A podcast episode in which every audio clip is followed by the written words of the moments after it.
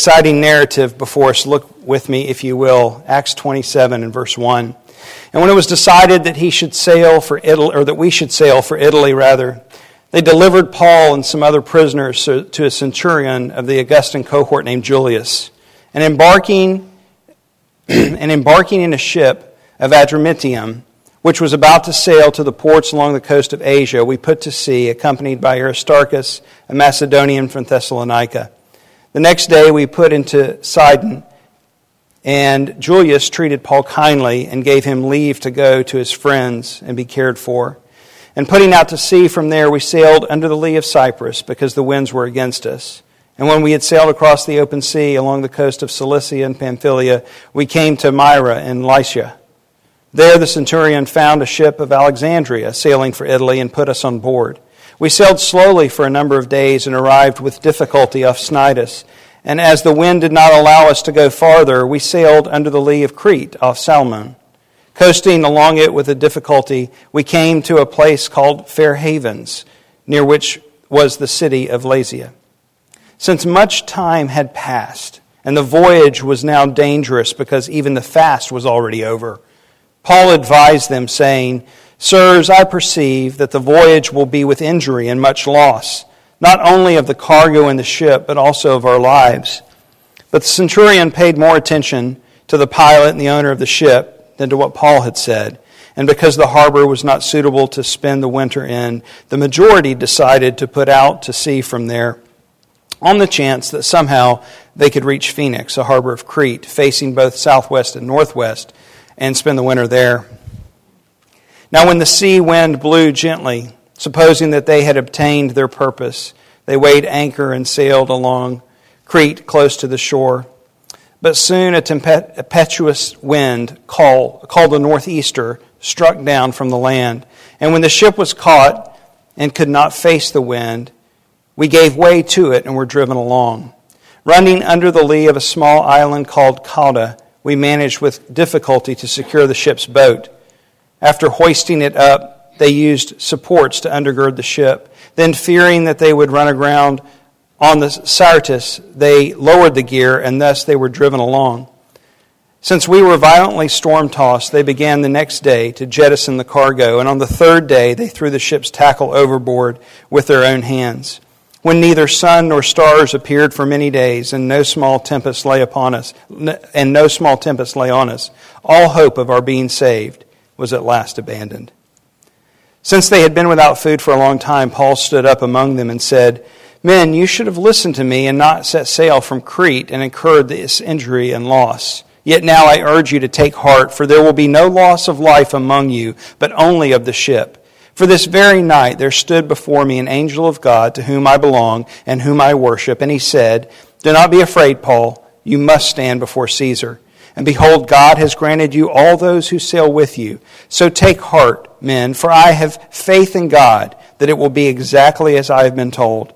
But we must run aground on some island. When the fourteenth night had come, as we were being driven across the Adriatic Sea, about midnight, the sailors suspected that they were nearing land, so they took a sounding and found 20 fathoms. A little farther on, they took a sounding again and found 15 fathoms. And fearing that we might run on the rocks, they let down four anchors from the stern and prayed for day to come. And as the sailors were seeking to escape from the ship and had lowered the ship's boat into the sea under pretense of laying out anchors from the bow, Paul said to the centurion soldiers, Unless these men stay in the ship, you cannot be saved. Then the soldiers cut away the ropes of the ship's boat and let it go. As day was about to dawn, Paul urged them all to take some food, saying, Today is the fourteenth day that you have continued in suspense and without food, having taken nothing. Therefore, I urge you to take some food, for it will give you strength. For not a hair is to perish from the head of any of you. And when he had said these things, he took bread, and giving thanks to God in the presence of all, he broke it and began to eat. Then they all were encouraged and ate some food themselves. We were in all 276 persons in the ship. And when they had eaten enough, they lightened the ship, throwing out the wheat into the sea. Now, when it was day, they did not recognize the land, but they noticed a bay with a beach on which they planned, if possible, to run the ship ashore.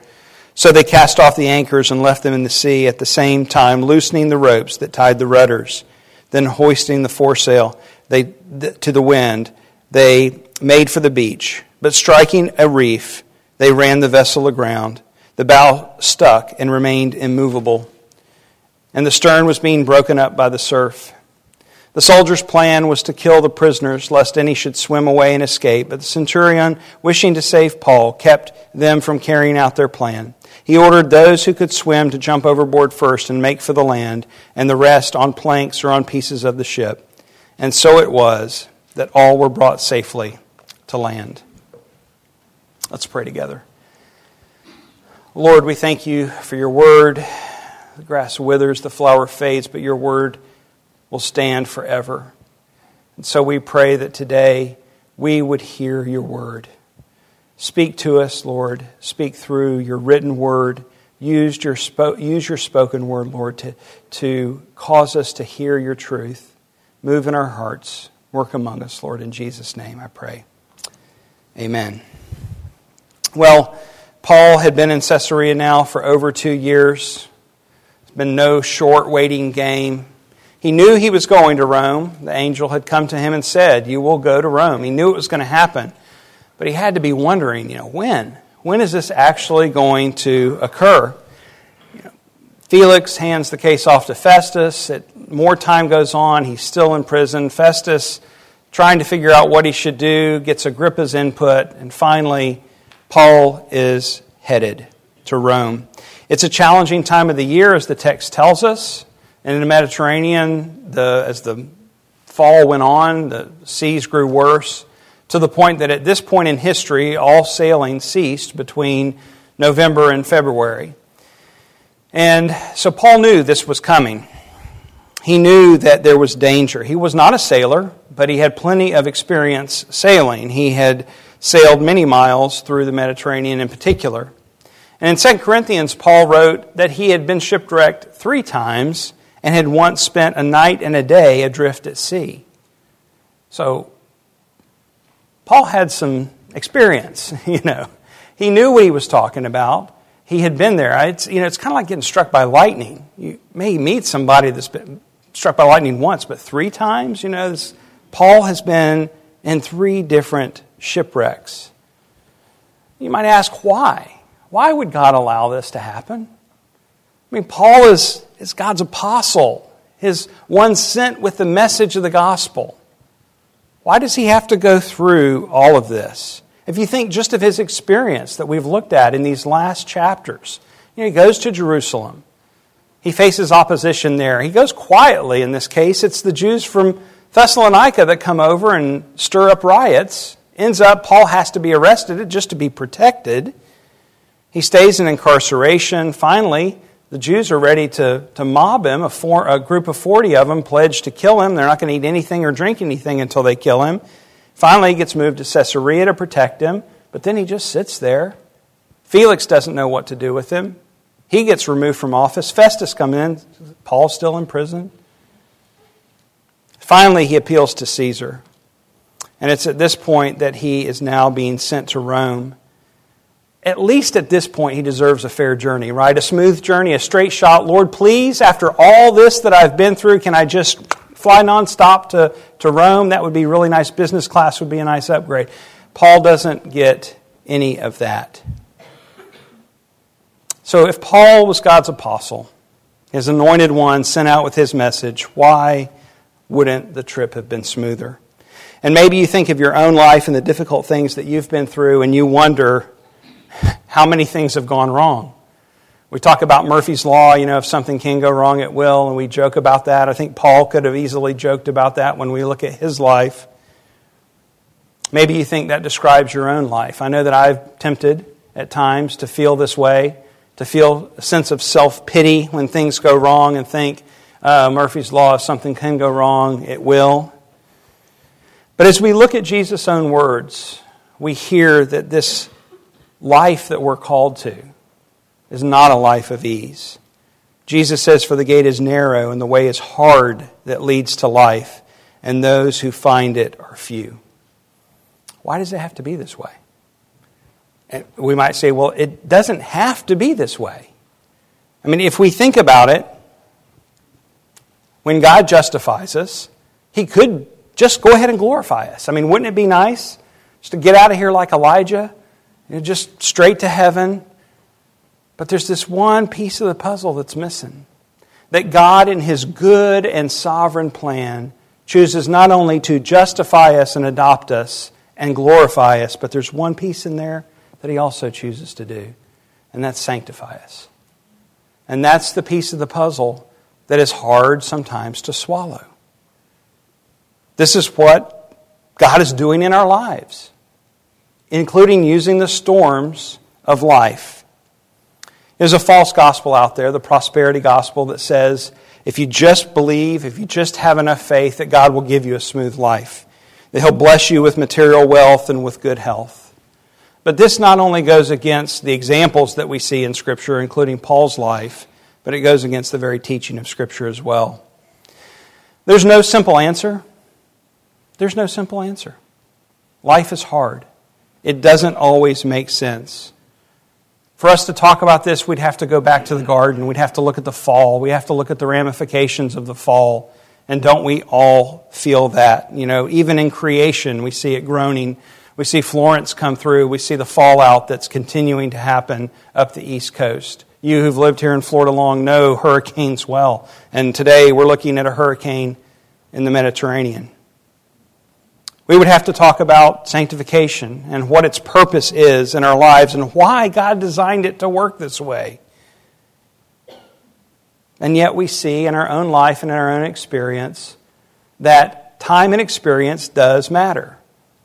There is value in time and experience. You think of that um, in the military, that young lieutenant who shows up and he's got the training and he's got the rank on his shoulders but if he doesn't listen to the sergeants who've been at it 10 or 15 years longer than he has, he's going to create a mess, isn't he? There's a sense of experience that we need in our lives. And there's a sense that God takes us through this. And we see this in a, in a story like Pilgrim's Progress.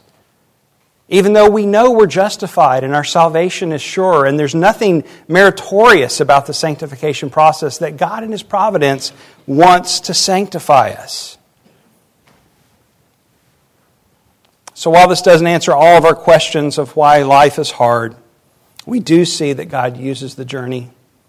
He includes the storms not only to shape us and to grow us, but to cause us to come to the end of ourselves so that we recognize that we have no leg to stand on except for the mercy of God in Christ. If the storms do nothing else in our lives, the storms accomplish that. Storms bring us to the end of ourselves because all of us have a Savior complex. All of us are trying to do for ourselves what we can't do for ourselves. We all have gospel amnesia. We all forget what Christ has done for us, and we think somehow we have to contribute. And God often uses storms to bring us back to the place where we see that we only have one Savior, and that Savior is Jesus. And of course, storms do much more than that. So, as we consider this storm that Paul is uh, going through, I hope that you will not see God as mean and vindictive and wanting to hurt Paul, or you think in your own life somehow trying to get you, but instead see a loving Heavenly Father who knows exactly what you need to help you discover that you are not your own Savior. And exactly what you need is this to see the beauty and the majesty of Jesus. And storms take us there. So let's look at the storm. They take off from Caesarea. If you're looking at the Mediterranean as a big oval, you know, it's over on the right hand side on the eastern shore. And they can't just take off and sail across. There are a number of reasons for this. Part of it was they were on a, a, very small ship. It could only go out so many miles from shore. But the bigger issue was the wind, the time of the year. They couldn't just start heading west because the wind was coming from the west. There was no government transport ship, at least not available at this time. I don't know if they existed. There were probably Roman military ships, but probably not transport ships. And so they just caught a fare on a merchant ship that was going in the general direction that they wanted to go with the hopes of catching a ship that they would connect to later on. And because of this, Aristarchus is able to come along for the ride. And we see in, in verse uh, 2 that he joins Paul So Paul has some companionship. And then, of course, Luke is there as well. Luke never mentions himself, but we always know he's there in the passage when he starts using the we language, right? And so here, well, there's two reasons the we language and then all the detail. Luke, when, when, when Luke's there, we get a lot more detail, and we certainly do in this case as well. And as they sail along, they arrive to Myra, which is up in modern day Turkey. They're now facing the open ocean. They have to go across. They need a bigger boat. Um, so they got, they, they, they got a, ship out of Alexandria, a big grain boat that they would get on. I say big, it's not big by modern you know, comparison to boats, uh, but it's larger than what they've been on, uh, considerably safer, can go out in the open water. But the journey has already been frustrating. Paul, or Luke rather, mentions several times that it's been slow. I mean, they're just barely inching along, barely making progress. And so they decide to sail south. Let's go down to Crete. Crete sits just off the coast of Greece toward the middle of the Mediterranean. And the thought was if we get down there, maybe we'll pick up some favorable winds, verse 7, and move faster along. But time is ticking away. It's now moving into the fall. Luke mentions that the fast has already gone by. The Day of Atonement is what this refers to. This would have occurred uh, around this time uh, in history, would have been in early October. So they're pushing the envelope, really, of that November cutoff to, to close the doors of the ship and move it to land. And there simply wasn't enough time. Paul recognized this. This wasn't, there's no indication this was divine revelation. Paul knew just from his own experience that they did not need to make this trip any further. They needed to find a safe harbor. And so in verse 10, he says, Sirs, I perceive that the voyage will be, without, be with injury, rather, and much loss, not only of the cargo in the ship, but also of lives. There's no um, you know, the, the, the, the, reasoning, we don't get all of the reasoning for why things happen, but Luke does give us a few clues here and there as to why they kept moving on. I mean, he talks about uh, Julius not listening to Paul at this point. He listens to the ship's pilot. Um, the harbor wasn't really suitable for winter. Uh, we know from other historical uh, sources that the harbor wasn't a preferred harbor for sailors. It was a ghost town. There wasn't anything fun to do there, and that was a part of the reason as well. And so it says the majority decided to go on. They thought if they could just get to Phoenix, that that would be a better harbor. And it seemed at first like a good idea. They begin to receive uh, some, some wind, and they start making some headway in verse 13, and then the storm comes. And it comes upon them suddenly. You might think when you're out to sea that, um, you know, you see a long way, right? The horizon's far, far away. And so if storms are going to come, you're going to have plenty of warning and see them. But if you've ever been out sailing, even just off, off the coast here, uh, and have ever been caught by a storm, you know how quickly it can just pop up and seem to come out of nowhere. Uh, I went sailing with a friend of mine when I was in the Navy and learned very quickly that he didn't have much experience sailing. Um, we were fine as long as we were in the harbor, but the minute we went out into the open ocean, I literally feared for my life. Everything got bigger. The waves got bigger, everything got bigger. And a storm came upon us, and it was sudden. I never saw it, it was just boom, it was there. And by the time we realized that the black clouds were there, we probably shouldn't be out here in open water and attempted to begin to turn the ship around with my zero experience and his little experience, we were in trouble really fast, and I, again, thought I was going to die. Um, Paul was in a storm much, much worse. And in fact, the word here, the Greek word tuphonikos, is where we get our word typhoon. It literally means whirlwind. Now, we're familiar with hurricanes here uh, on the east coast of the U.S. They come, it's that time of the year. You who've lived in Florida for a long time are way familiar with hurricanes.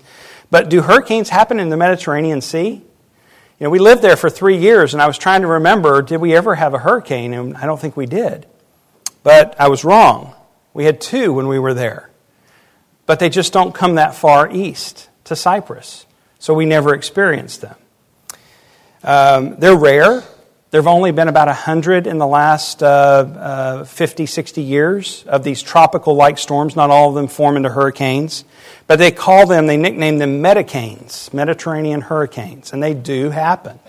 And the two that have happened most recently, guess where they occurred? right here where we're looking in the text today. And get, guess what piece of land both hurricanes hit in the last two occurrences in the Mediterranean? Malta.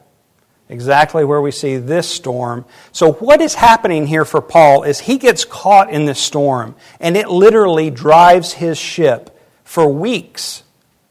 They're in this storm. This would be like getting caught in a hurricane off the coast of Africa and riding all the way across the Atlantic. I mean, you're just, you're in it, you're stuck, you can't get out of it. And if you've ever, especially if you're prone to seasickness, and you've ever been out on a boat and you're, you're, you're, you're, nauseous and you're sick and so forth, you just want it to stop. And it won't. And it doesn't.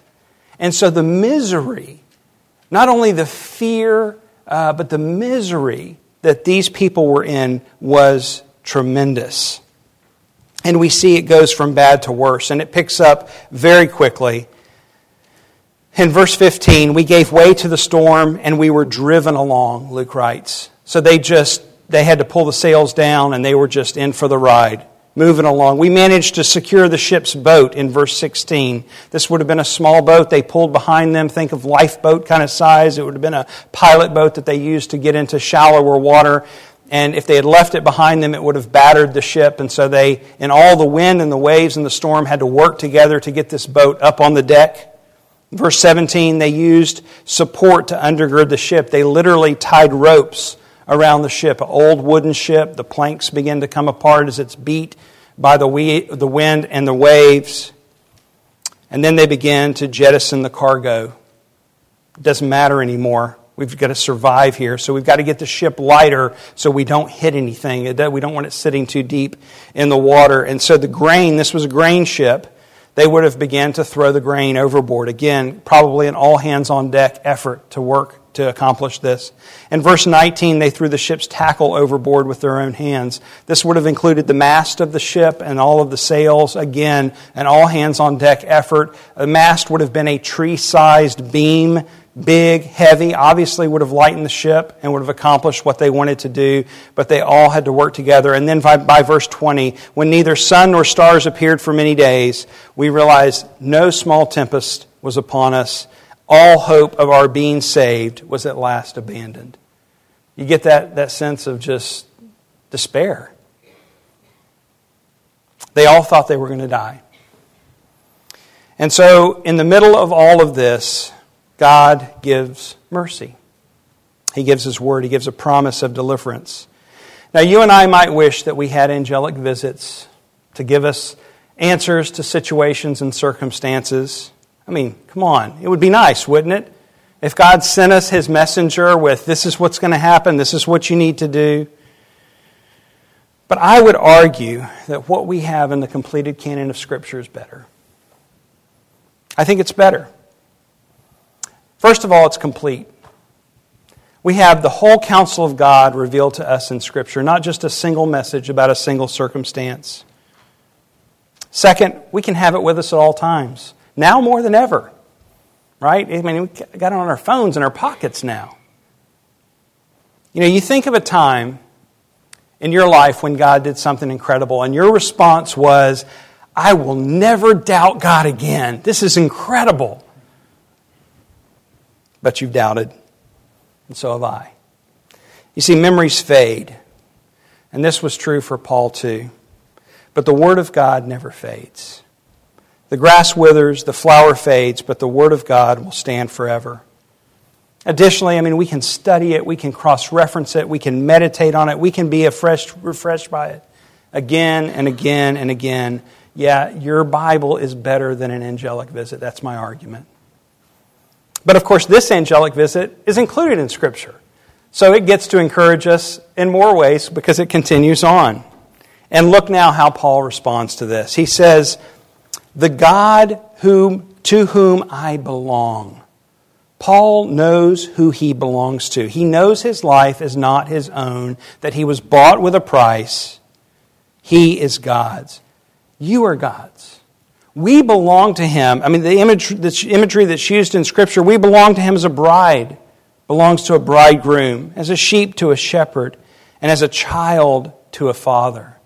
In other words, because we belong to him, we're safe. He says, Whom I worship, or some translations say serve. Either word accomplishes the same thing.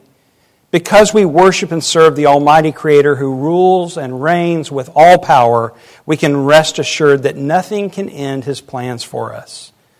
In other words, until your days that are determined by God are done, nothing can touch you until He determines that your days are done. Paul knew this. As long as I've got work to do, I'm safe. It looks like I'm going to die. I've been told I'm going to Rome. I believe all that. But at the end of the day, I'm still just going to have to trust God because life right now doesn't make sense. Well, you may not have all of those details, but you do have the same promises that God is with you, that He's at work, that He will never leave you and forsake you. And because of that, like Paul, you can trust Him. Paul knows he belongs to God. Paul knows that he serves him. And Paul knows who God is. He knows his character. He trusts him. And he calls others to trust him. And then he adds this piece of information, but we must run aground on some island. Clearly, this was part of the angelic message. This is very specific, and it's exactly what we see happen. But the storm continues. They get this message of hope. Maybe it's all about to be over. I talked about the misery. Have you ever been on a boat and it continued? Well, 14 days it goes on. It's now day 14, and they finally begin to hear land. They hear the breakwaters, waters hitting up against the reef, and they begin to take soundings to see how shallow it is. And they realize that indeed they're getting closer. And because they don't want to hit the rocks at night and, and uh, risk breaking the ship apart, they throw all the anchors off the stern of the ship, the back of the ship, and then they pray, verse 29, pray for day to come. The hopelessness is magnified then in verse 30 when we see that the sailors, this is the ship's crew, these are the guys who are supposed to be handling things on the ship, that they are now so desperate they are trying to escape. They're trying to sneak off the ship. And uh, Luke writes that under pretense of laying out anchors from the bow. So they tell the guys, uh, there's nothing to see over here. We're just going to get down in the little boat, the lifeboat thing. We're going to go put some anchors, even though we just threw all the anchors off the stern of the ship. But we're going to go uh, find some magical anchors and throw them off. And of course, Paul sees through all this. And he says, unless everybody stays on the ship to Julius, you're not going to be safe. And so Julius, a soldier and a practical man, does the thing that any soldier would do and just cuts the ropes and the ship is gone. The little boat is gone. And so now here they are with no ability to get past rocks and reefs. They're all in this together. And now the sun is coming up. Paul urges everyone to eat something. He knows they're going to need a burst of strength. And again, he reminds them not a hair is to perish from your head. Um, the purpose of the food here, this is not the Lord's Supper that's taking place. The purpose of the food here is simply for sustenance, uh, given that most of the ship's crew and passengers were not believers. There's no wine mentioned and there's no preaching of the word that they might examine themselves. It's clearly not the Lord's Supper. Paul is simply trying to get them strengthened because they hadn't eaten. And as the sun comes up, they see the island, they don't recognize it. It's the island of Malta. I encourage you, look on a map later, not now, uh, or on uh, Google Earth, if you're on your phone, Google Maps, and, and go to the Mediterranean and try to find Malta. It's really, really, really, really tiny. And you have to zoom in a lot to see Malta. It's this little speck. And when you zoom in and you see how small Malta is and how big the Mediterranean is, even though when we look at it, it looks small compared to the Atlantic, you can see how God's sovereign hand guided this wandering ship that had no ability to steer. They didn't even know, they, never, they didn't even recognize Malta when they saw it. They didn't even know how to get there. And yet God brought them exactly to where he wanted them. And so the ship hits the reef, but in the last verse we see that all were brought safely to land. God kept his promise. Of course, the story's not over. We're going to continue to look next week uh, at, as the story unfolds for Paul from here. But what I want us to see is God keeps his promises. He does. And it's truly remarkable in this day, in this particular day that we're looking at, that day and age, in that type of situation, in that kind of ship, that there was no loss of life. It's incredible to think. But you still may be wondering why. Uh, why does God allow this? Why does God allow the storms of life? Why did Paul have to experience this? Why couldn't he have had a smooth path to Italy? Let me just give three things in closing to hopefully encourage us all. One, storms reshape things, and storms bring new life. It's painful to think about, but storms can literally change the landscape. Um, it's painful because there's loss involved in that, isn't there? So when we think of that physically, we can identify things get knocked down, buildings are gone, trees are gone. But we can think of that metaphorically as well. But after the storm, what comes? There's new life. There's new trees, there's new buildings, there's new businesses. And in the same way, the storms of life sometimes clean out the clutter that's in our hearts and our minds. And it's a painful process because there's loss. But the newness that emerges shows us God's redemptive work in our lives, that He is at work. When He said, I am faithful to complete the work that I started, this work of sanctification that He's doing in between is part of that redemptive work. Yes, we are completely saved. We are justified. And yes, we, the glorification even is talked about in the past tense in Scripture, that it's certain, even though it's yet to come. There is still this process, and it's a loving process, even when it doesn't feel loving, of sanctification. Storms, secondly, are also a testimony for others. They're a testimony of God's judgment, they serve as a warning, but they're also a testimony for encouraging others when they see how we walk in faith. There's a reason why scientists chase storms. They do it because they want to find better ways to predict and to warn. Right? And in the same sense, God uses how we handle life's storms as not only an encouragement for others, but a warning for others. People are watching. And then, third, and probably most obviously, storms are for our growth. Storms grow us. We've seen this in our hymns and, and, and the things that we've read today. They're a tool for God's growth in our lives. We look at a story like Pilgrim's Progress and we see this told out, but we also look at a story like Lord of the Rings and we see how the journey was the story. It wasn't the destination. I mean, the destination was, and it was, that was the goal, but the journey was a part of the destination. It was the whole experience. And so somehow, even though our destination is what we long for and it's the greatest thing to come, this is still a part of it. God is using it. This is not wasted time. The storms in your life are not just some kind of painful experience that you have to get through to get to the other side. It is a part of the process of God's loving work in your life. For whatever reason, God did not just decide to justify you and immediately glorify you. It is painful, but it's also glorious.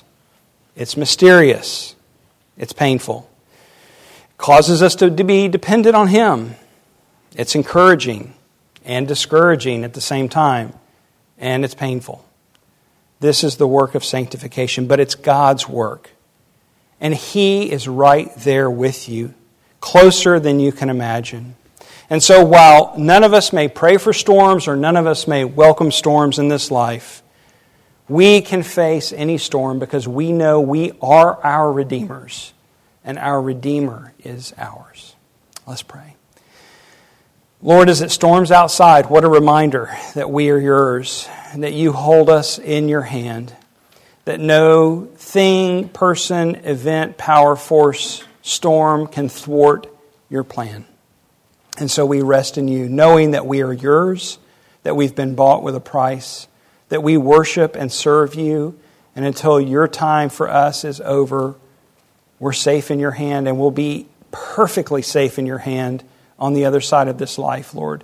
And as we look forward to that day, I pray that you would give us great strength and grace and mercy as we weather the storms of life. May we trust you, and may, as we walk through these storms, then be a testimony to others that they would see the hope that we have in you, that they would see your marvelous grace, and that they would be drawn to it, and that you would use that to save them. In Jesus' name I pray. Amen. Let's stand.